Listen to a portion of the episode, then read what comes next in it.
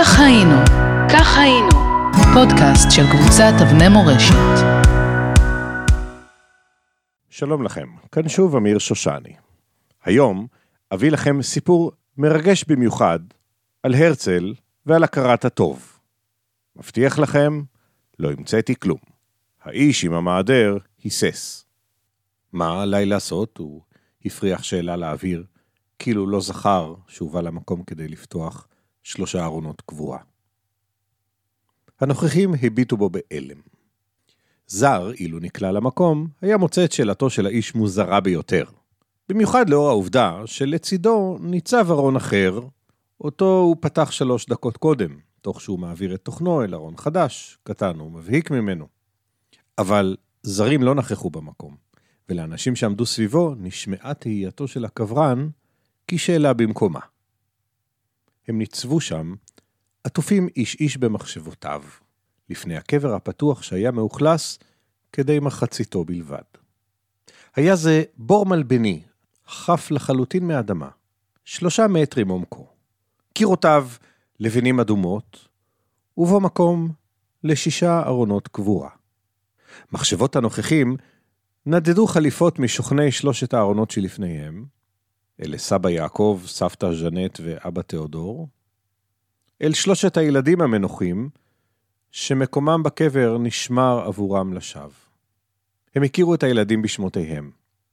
את פאולינה, שמתה ממנת יתר, את האנס, אחיה, שהתאבד מרוב צער על שלא הצליח להציל אותה מעצמה, ואת אחותה טרודה, שבילתה חלק נכבד מחייה בבית משוגעים, עד שמתו היא ובעלה בגטו לראווה, הוא גטו טרייזנשטט. הם גם הכירו את הנכד, בנה של טרודה, סטפן, ששהה באנגליה וניצל מציפורני הנאצים. אך לאחר המלחמה, בהיותו חבר במשלחת המדעית של בריטניה בוושינגטון, שמע על הגורל שפקד את שני הוריו, וקפץ אל מותו מגשר גבוה. גם הרב היסס. אין תפילה בשביל הזדמנות כזו, הוא אמר מספר דקות קודם לכן. וליתר ביטחון הוא דקלם שני פרקי תהילים. אחד הנוכחים התעשת.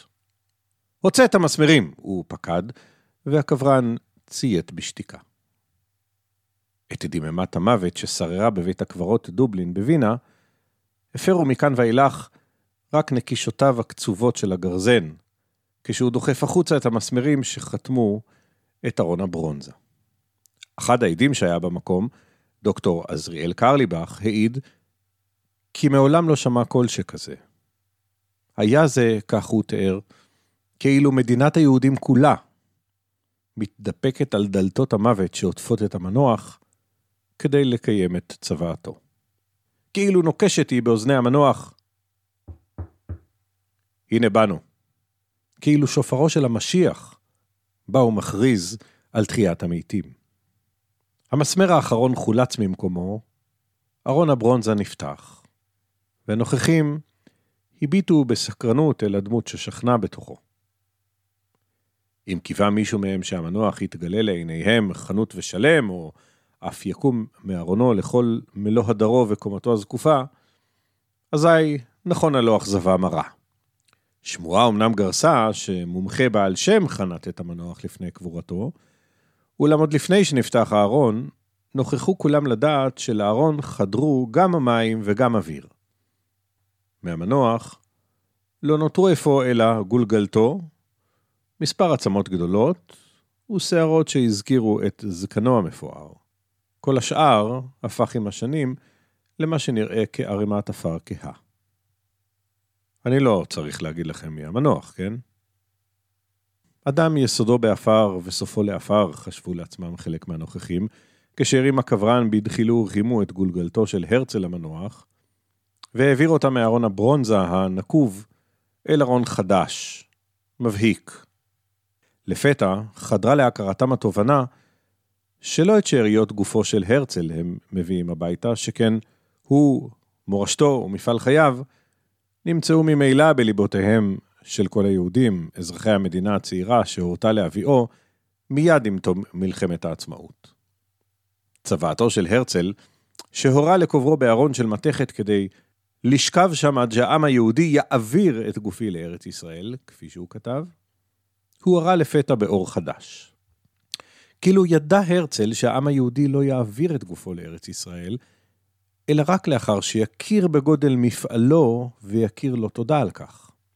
לפתע התכתבה הצוואה עם הדברים שכתב ביומנו, ימים מספר לאחר נעילת הקונגרס הציוני הראשון, בתחילת ספטמבר 1897. כי כך כתב הרצל: אילו באתי לסכם את קונגרס באזל באמירה אחת, שעליי להיזהר שלא לבטאה בפומבי, הרי הייתה זו, בבאזל יסדתי את מדינת היהודים. לו אמרתי זאת היום בפומבי, הייתה התשובה צחוק מכל העברים. אולי בעוד חמש שנים, ולכל היותר בעוד חמישים שנה, יכירו בה הכל, הוא כתב. ביום 17 באוגוסט 1949, פחות מחודש לאחר שהסתיימה מלחמת העצמאות, הובא הרצל לקבורה בהר הרצל בירושלים. על פני ארונו חלפה כרבע מאוכלוסייתה של המדינה הצעירה באותה עת. הוריו, שהיו קבורים לידו בבית הקברות בווינה, נקברו לידו מספר ימים אחריו. אחותו הובאה מקבר אחר ונקברה גם היא לידו, יחד עם הוריו. שלושת ילדיו נאלצו להמתין עד ספטמבר 2006, עד שהובאו לקבורה לידו, ושנה ורבע לאחר מכן נקבר לצידם בהר הרצל בירושלים, גם נכדו היחיד של הרצל, סטפן נוימן. כך קיימו היהודים את צוואתו של בנימין זאב הרצל. כך היינו, כך היינו, פודקאסט של קבוצת אבני מורשת.